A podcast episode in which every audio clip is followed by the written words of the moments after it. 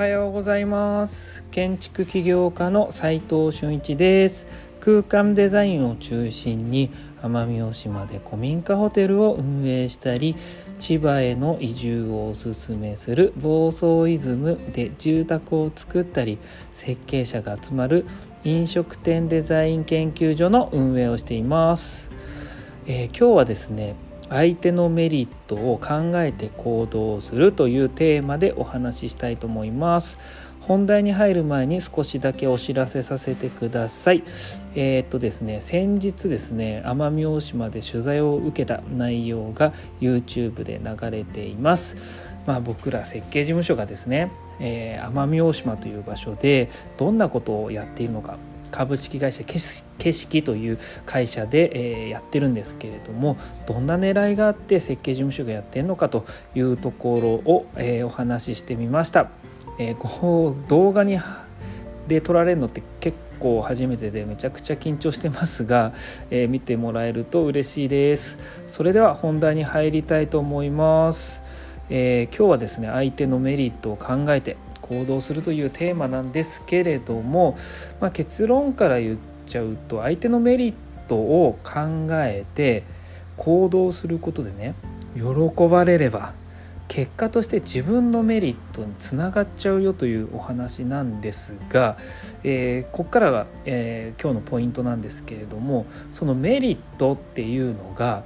長期的な、えー、メリットの方が短期的なメリットよりも価値は、えー、めちゃくちゃでかくなりやすいよということが今日のポイントでまあ簡単に言うとっていうか要するにこう投資をする自分の時間とか、えー、お金とかまあリソースみたいなものを、えー、リソースって言わないか、えー、投資をするために回収をね早くするなよってことですね。えー、なるべく寝かせて寝かせて、えー、後々回収した方が、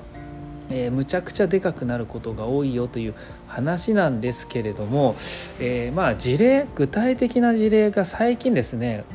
えー、インターン生をね募集をしておりましてあもちろんね外注さんっていう意味で随時募集をしているんですけれどもこの放送を始めてやっぱ学びたい人っていうのが、まあ、結構いるなっていうのとうーんこの業界って結構この業界っていうのはデザイン業界って人手が本当不足しているのでデザインもそうですし職人もそうですし実行できる人間って本当少なくなってきているので、えー、育てたいと思ってこの育てたいというか増やしたい仲間を増やしたいんで、えー、インターン生を募集したり外注さんを募集したりと、えー、人をとりあえずこう集めているところなんですね。でインターン生が結構聞かれるんですよ。どんなメリットがあるんですかとこんなことやっててと。で、えー、それまあ答えるとですね、まあ、そもそもインターン生がえ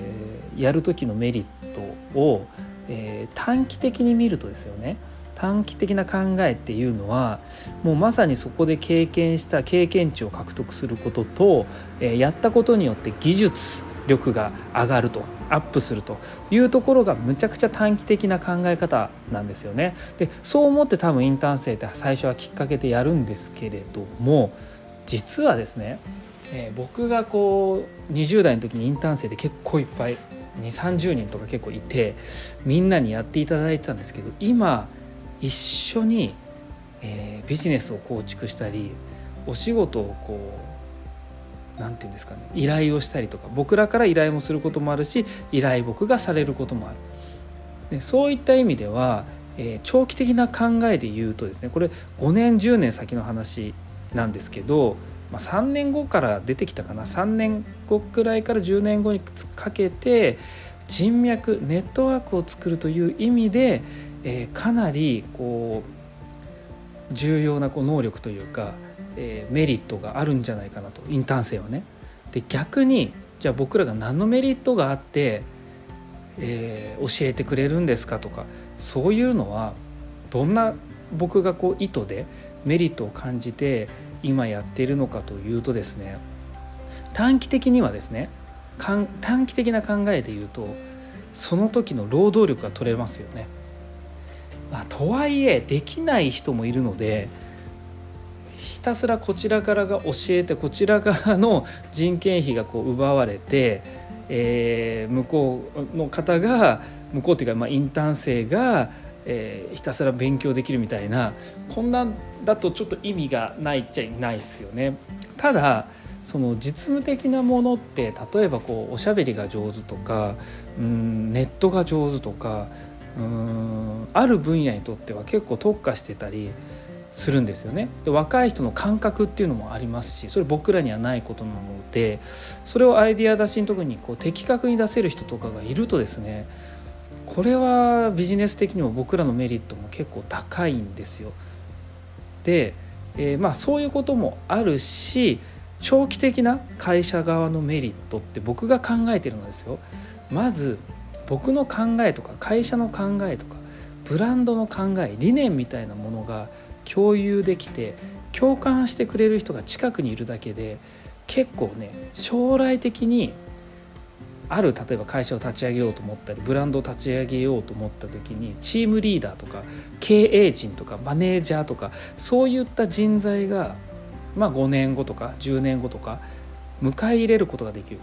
一緒にできること仕事がお仕事ができる。ということが、えー、長期的なメリットかなって考えているので近々の労働力っていう意味ではあんまいらないかなって感じっすよね。近々の労働力だったら外注さんでめちゃくちゃクオリティの高い人いや要はプロフェッショナルにやっぱお願いした方が空間は素早く終わるし素早い設計で、えー、効率的なものができてさらにクオリティも高いというかそれをインターン生にやらせるってことはちょっと意味ないことなのでそういったことあもちろん勉強のためにやっていただくけど、えー、その代わり、えーと、同じプロジェクトでもう一人ちゃんとプロをつけなきゃいけないってことに僕らはなりますのでだってお客様要はオーナーさんとかには何の罪もないというか、えー、ここで新人とかインターン生にこうやって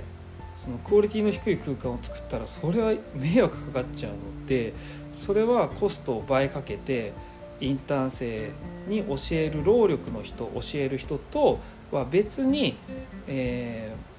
ー、て言うんですかねその外注さんというか外部のデザイナーさんにお願いするということが求められると思うんですよね。なのでこうお互いねこうデメリットとしては時間的コストをさ使っちゃってるじゃないですか要は時間を失ってるとでもちろんプロの時間とまたプロでない何者でもない人の時間っていう同じコストではないのでもちろんこうプロの方がコストは高いので、えー、その分会社側としてのリスクは大きいですよね。ただまあ、まあだからこそあんまり時間を取ってられないんですよ教えるのも時間取ってられないしあのプロジェクト自体もスピーディーに終わらせなきゃいけないし教えるのにもあるなるべく時間をかけられないということにはなるんですよね。ただ、えー、インターン生として、えー、会社側として、えー、短期的なもの長期的なもので、えー、メリットっていうものは結構こう考え方が違うと思いませんかね？思いますよね。なので、えー、今日の結論である今日はねこう相手のメリットを考えて行動するするというテーマでね、まあ、した方がいいよというテーマなんですけど要は考えて行動することによってもう本当に相手のためになっていれば自分のメリットにもちろん将来的につながるんですけどやってる時にもうすでにつながるなっていう予測のもとで、えー、考えて相手のメリットをも含めて考えてこう行動していくっていうのはいいと思います。で短期的なもの長期的なものメリットっていう形で、えー、ちゃんと分けてなるべく長期的なメリットの方をね優先して考えながら、えー、行動していった方がいいんじゃないかなと思いました。えー、インテ